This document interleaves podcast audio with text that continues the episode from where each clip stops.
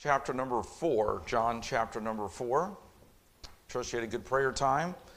I know we'll take that list with us and continue to pray for one another throughout the week. But let's turn to, for our Bible study tonight, let's turn to John chapter number four. We'll highlight a few verses here and then we will look at this topic of evangelism, one of the motives in the Christian life as we have been going through a series now for the last few Wednesday nights. Of course, we'll skip next week because of the annual business meeting, but we'll look at several of these motives, godly motives, motives that should drive us as Christians. We looked at the glory of God, our acceptance uh, in Christ, our calling in Christ, but then also evangelism.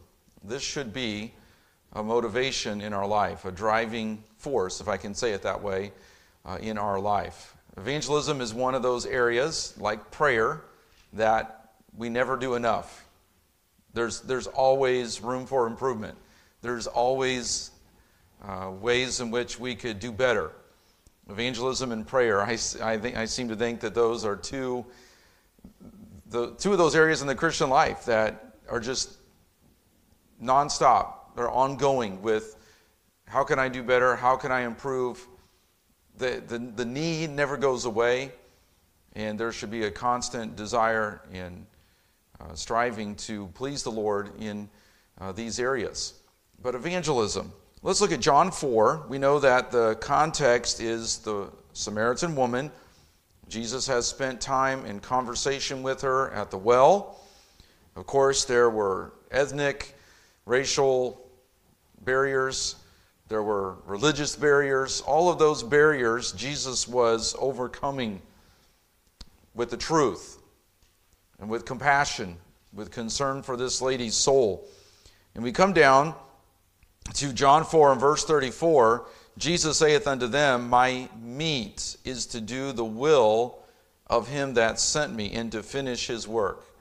So we see Jesus' single hearted devotion to doing the Lord's will, which included, of course, the ministry of the gospel. Verse 35 Say not ye, there are yet four months, and then cometh harvest. Behold, I say unto you, Lift up your eyes and look on the fields, for they are white, already to harvest. Some have thought that possibly at that very moment there were people coming out of the village there in Samaria coming toward the well where Jesus was talking to the Samaritan woman. I don't know how, how true that is, but it's possible that Jesus was literally causing them to look at the people coming to them out of the village and saying, Here are people who need the gospel. Here is the harvest field right before our very eyes. We continue down in verse 39, John 4 and verse 39. And many of the Samaritans of that city believed on him for what? For the saying of the woman, which testified, He told me all that ever I did. What did she do upon getting saved? She went out and she immediately began to tell her village.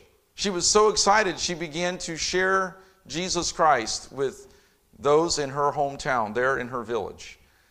And I remember when I got saved as a elementary student, I remember there was a, a, a friend just a few doors down, and we would play in the fields back behind our house, which is now a parking lot in Pensacola, Florida.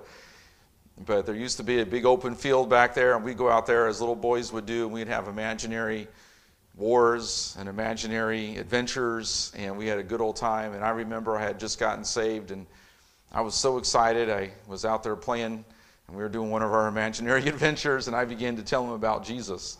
And just so excited to, to tell him that I had gotten saved and that he could get saved too. And, you know, there are times where I feel bad. I, I'm, I'm embarrassed and I'm ashamed that I don't have that same zeal that I had as a little boy in that moment in sharing the gospel with that, that friend of mine from down the street. But that zeal, that desire to share the gospel, to see others come to Christ, to minister the gospel of Jesus Christ, that should be a regular and um, a faithful part of our motivation and of our efforts and of our service for the Lord. So, in thinking of this motive, this godly motive of evangelism, let's see, first of all, that there should be a sense of urgency. There should be a sense of urgency. Maybe you have the, the outline there, and if you'd like to follow along, it should be there in the, the prayer bulletin, and there might be some blanks there if you'd like to, to follow along and fill those in. But there should be a, an urgency to this motivation to share the gospel. Are we not in the last days? Doesn't it feel like we're in the last days of the last days? We're in the latter days of the last days. It seems like everything is in place for the rapture of the church. It seems the technology is there. It seems that there is a spirit of Antichrist that's prevalent in the world so many different things that we can look at, though we know the next event on God's prophetic calendar is the rapture of the church. We're not looking for some other vision or sign. At the same time, there are clearly signs of the times in the sense. There appears to be a imminent or an imminence to the return of Christ. Should that not motivate us with a sense of urgency that there are lost people who might enter into the tribulation period, who may never, ever hear the gospel again, that there are limited opportunities, that there are more and more people that are blinded by error and all this expressive individualism and this self love, blinded by so many false teachings. Even religious people, we are finding even in America now, people who are biblically illiterate, who don't know basic truths, why it is so important that we have our Sunday schools, that we have our kids for truth, because our young people, our, our youth group, our young people need to hear the gospel. They need the truth. I'm so thankful for mom, a mom and dad that took me to church. We had family devotions. I heard the gospel from the time I was an infant uh, to this very day. And I, am so thankful for a mom and dad who made the gospel a regular part of our family life. Going to church, family devotions, and it was obviously under the, the preaching of the word and the, the children's ministries there at the, the campus church in Pensacola, Florida, that I uh, heard the gospel in those particular classroom or church settings, but it was in the home there in that little tiny house in Pensacola, Florida after family devotions that I called out to the Lord and confessed my sin and received Christ as my personal Savior. So thankful. We need to have an urgency for our family. We need to have an urgency for maybe a coworker or coworkers. We need to have a sense of urgency for the lost in general. We need this motivation. We need this urgency in this motivation. Charles Spurgeon said if sinners will be damned, at least let them leap into hell over our bodies. And if they will perish, let them perish with our arms about their knees, imploring them to stay. If hell must be filled, let not one go there unmourned and unprayed for. Charles Spurgeon puts it very bluntly, very plainly, this sense of urgency that we must have for the lost. We think of 2 Corinthians chapter 5 and we see the heart of Paul who had this urgency. We could read there in 2 Corinthians 5. I'll just take a, a moment. We don't have a lot of time tonight, but this is such a key passage. It's important, I think, for us to, to read it.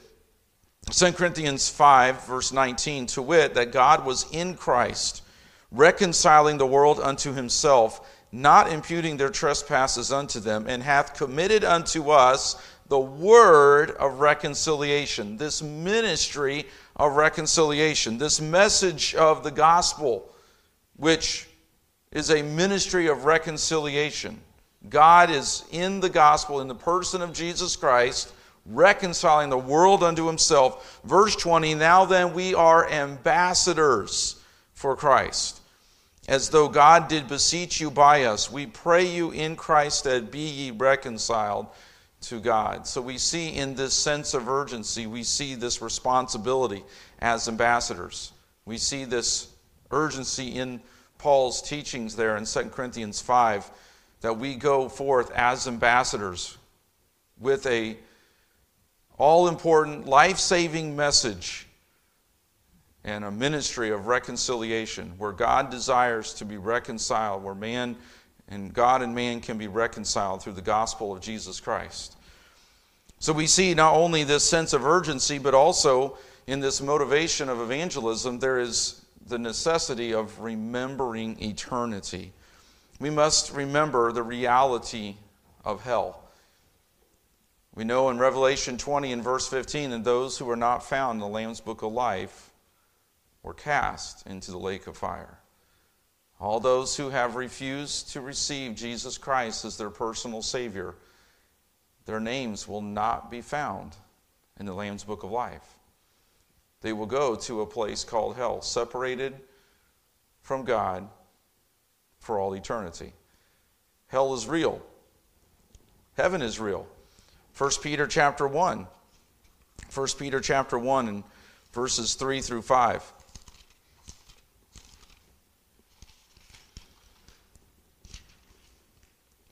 Blessed be the God and Father of our Lord Jesus Christ, which according to his abundant mercy hath begotten us again into a lively hope by the resurrection of Jesus Christ from the dead, to an inheritance incorruptible and undefiled, and that fadeth not away, reserved in heaven for you, who are kept by the power of God through faith unto salvation, ready to be revealed in the last time.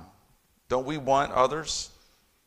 Our family, our friends, co workers, don't we want others to share in that same glory, to in, inherit those same promises, to have those same privileges that come only through salvation by faith alone, in Christ alone, that come only through Jesus Christ? That should be a part of this motive in evangelism. Remembering eternity, the reality of hell the reality of heaven. And then we should be praying for laborers, praying for laborers. Matthew 9, and this is a, a parallel passage to, to John 4, though not the exact same uh, circumstance, but a very parallel passage in Matthew 9, 37 and 38. Then saith he unto his disciples, The harvest truly is plenteous but the laborers are few. Pray ye therefore the Lord of the harvest that he will send forth laborers into his harvest. I have no doubt that the reason that I got saved, one of the reasons that I got saved, a major factor, I already mentioned my mom and dad who gave me the gospel on a regular basis, but I know for a fact that my mom and dad prayed for me to get saved. I know for a fact that my mom and dad prayed for my soul. What a powerful responsibility, powerful privilege and opportunity to pray for our loved ones, to pray for our children, our grandchildren, to pray for our loved ones, and to pray for laborers. There is a great need.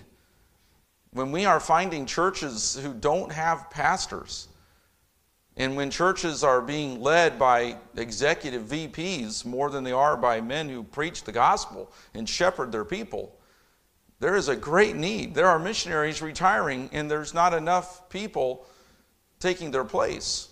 I'm thankful for International Partnership Ministries, which is the mission agency that we have Carlos Rubio serving through that mission board, that mission agency, and I met the one of the representatives who works out of Colonial Hills Baptist Church. He was here for the pastors fellowship, and he is familiar with Carlos Rubio, but I love their perspective, their philosophy.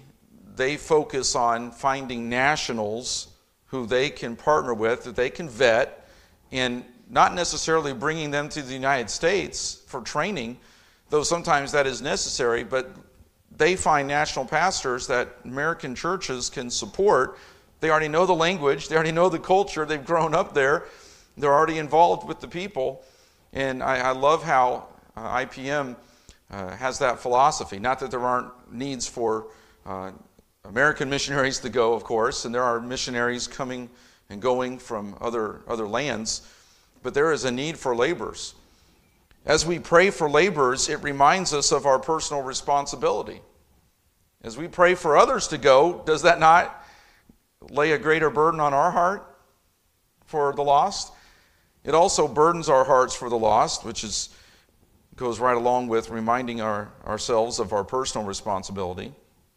It also reignites our passion for the gospel and it rekindles our motivation. We can't pray for missionaries as we have missionaries come through, as we have missions conferences, as we support our missionaries on a regular basis and we read their prayer letters and we give their requests. It should rekindle our passion for the lost. That we should be right here in our Jerusalem and our Judea and our Samaria, Samaria, that we should be giving the gospel. I'm thankful that we are a church that preaches the gospel clearly and plainly. I'm thankful that when we have the opportunity to minister to families through funerals or weddings or those types of uh, situations, circumstances, that we preach the gospel here, that our church comes alongside, and even though uh, not everybody is up behind the pulpit, everybody is doing their part to support the ministry of the gospel whether it be a meal or a card, or whether it be tear down and set up, or whether it be flowers, or whatever it is, everybody is a part of that ministry to do what? To support the gospel proclamation that people are ministered to by the Word of God. I was Kelly and I were at a funeral not that far from here, over in Flora, uh, shortly after we, we moved here. Uh, a friend of ours, uh, her mom passed away, and we went to the funeral over in Flora, and we were disappointed, greatly disappointed, because she had been a member of that church for a long time, and the pastor got up. He barely read any scripture. There was no gospel message. And we were in and out of there in 15, 20 minutes. And there was nothing that was clear about how you get saved, about Jesus Christ dying on the cross. There was no clear gospel presentation. We've probably been to funerals like that. And it's disappointing when hearts are tender and there's thoughts of, the, of eternity and people are thinking about death and then there's no message of the gospel. How sad. I'm so glad that our church emphasizes the gospel of Jesus Christ and emphasizes it in the right way and does so with a clear uh, presentation of salvation by faith alone in Christ alone. So as we're praying for labors, it, it also does a work in our own hearts. Fourthly, in our motive of evangelism, we need to develop Christ's compassion. Matthew 9 in verse 36 But when he saw the multitudes, he was moved with compassion on them because they fainted and were scattered abroad as sheep having no shepherd.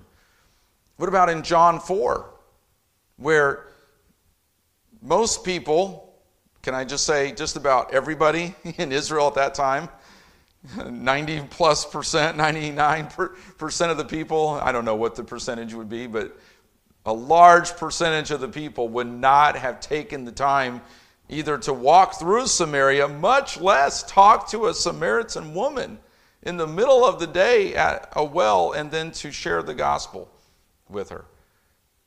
That's one of the, the, the rebuking aspects of John 4 one, one of the rebukes to us is do we have that kind of vision for the lost? That will go out of our way, that will have that kind of compassion, that will see them. And, and, and, and we pray that the politicians that we sometimes get so angry at, while we pray for them to do right, and to have the fear of God before their eyes and the knowledge of the holy.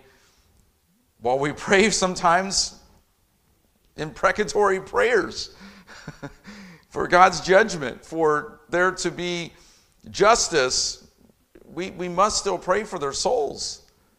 The, those are, are people that, though they make us angry at the very sight of them sometimes on TV, at the very thought of some of their policies, at the same time, we need to pray for their souls. And uh, we don't know. There, there are uh, famous, rich, educated, powerful people who God saves and can save. With God, it is possible. Um, the disciples were wondering if the rich could ever get saved. We talked about this on Sunday, and what was Jesus' answer? With God, it is possible. We know that there are not many because the riches and the power blind so many to their need for the Savior, but we can still pray for those who even are our enemies, Matthew 5 44 says. In our response to them, we pray for them. And we never know how our testimony might be an influence and an impact we don't know what trials might be going on sometimes in their lives. We don't know sometimes what hardships, because they may have a lot of money, they may have a lot of power, but they are not immune to trials and tribulations. And many times there is great agony of the soul because they're empty, they're without Christ, and we can pray for them. Real compassion then results in action. Matthew 6 and verse 34 And Jesus, when he came out, saw much people, was moved with compassion toward them because they were a sheep, not having a shepherd, and he began to teach them many things. May our compassion be turned into action. Acts 17 and verse 16. Now, while Paul waited for them at Athens, his spirit was stirred in him when he saw the city wholly given to idolatry. May we have compassion that results in action, including the sharing of the gospel of Jesus Christ. And then, in this motivation of evangelism, let's anticipate the trophy.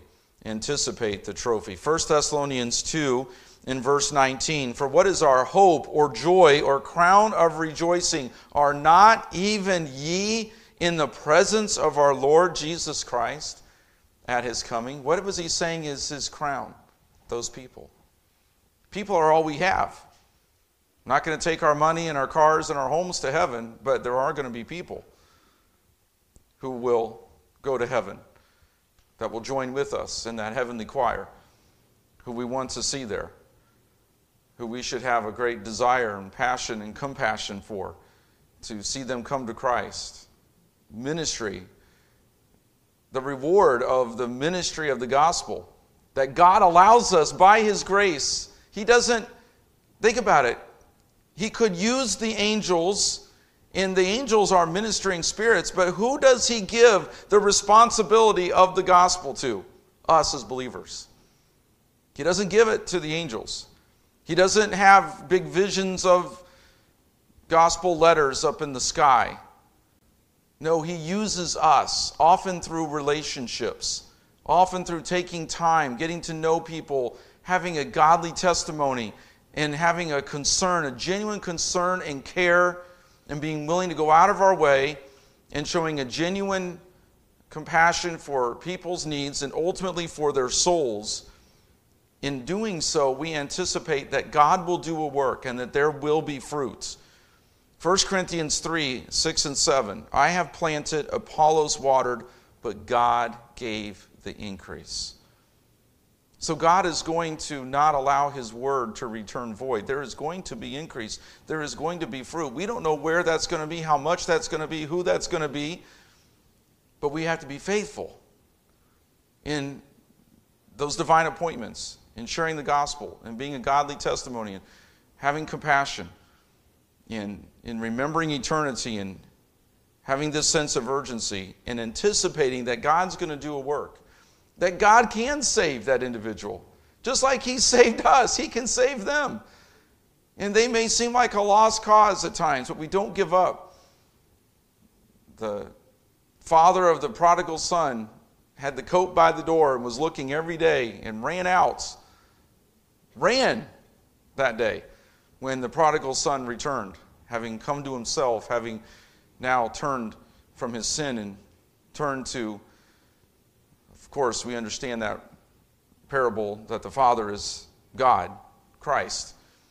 And having turned from his sin and turned in faith and repentance of his sin, that Father was there running, but he had been looking, he had been waiting every day. May we have that same anticipation, knowing that we may just be planting, we may just be doing the watering. We don't know where we are maybe in that process, but it's ultimately that God gives, that gives the increase. It's ultimately between them and, and the Lord. and whether they're going to receive Christ as their Savior. But we are to do our part in planting the seed and watering that seed, remembering that each step is honored by the Lord. So, finally, as we close here, I'm going to give just several practical tips as we come to the end of our time. We already mentioned praying for laborers, but also praying for ourselves to have opportunities and for boldness when those opportunities come. We need to be a godly testimony. If we're hypocrites, if we're not living a life of character and integrity and Christ likeness, they're probably not going to listen to what we have to say about God. I can remember a biography, Josh Hamilton, former baseball player for the Texas Rangers, nearly won a World Series in 2011. And he was saved out of a life of drugs. And in his biography, Josh Hamilton talked about all the hypocrites that he saw. And he said he wanted nothing to do with what they had to say because he was disgusted with their hypocrisy. But when he saw genuine Christianity in a particular individual, and he saw that this individual really cared for him and his soul and lived the Christian life, he was willing to listen. And when he was at the bottom of the barrel drinking from the dregs of the cup, it was that individual who God used to bring him to a saving knowledge of Jesus Christ. The hypocrites turn lost people away. But if we have a godly testimony, we're much going to have much more of uh, an inroad with the gospel in their life. May the Lord use us in those opportunities, in those places that He has us to be a godly testimony. And that includes in the home, of course. Carry gospel tracts. Be courageous in the moment, praying with our eyes open. Lord, help me here. How can I turn this conversation? Help me, Lord, to be able to share. And sometimes it's just a part of a verse. Sometimes it's a whole plan of salvation. Sometimes the whole Romans road. It'd be good for us to know some of those key verses, but sometimes we can only get a part of that. Sometimes it's only a track. Would you read this? If you have any questions, let me know. Um, opportunities that sometimes are, are very short, other opportunities are, are long and more involved. Maintain a prospect list that we can pray for, people that we know that we can pray for on a regular basis, and then trust God ultimately with the fruit. It is God that gives the increase. That is our study tonight. Thank you for being here. I hope this has been a help and encouragement to us. I hope that we can go out from here and that the Lord will give us opportunities with the gospel. And may we see more souls saved and lives changed for the glory of the Lord. Let's pray. Lord, thank you for our church family. Thank you for our time together tonight. Lord, give us opportunities even in this year, 2024. Make our hearts tender. May we be compassionate, praying for the lost. Lord, help us to have opportunities even this week to give a tract, to share the word. Lord, may we see people saved a result of our witness. Lord, we know that it is ultimately you that gives the increase, and we thank you for that. May we see you glorified in our efforts to share the gospel. May this be a true motive of our Christian life to evangelize the lost. And we pray this in Jesus' name. Amen. Thank you again for being here. Have a great rest of the week. Look forward to being back together on Sunday.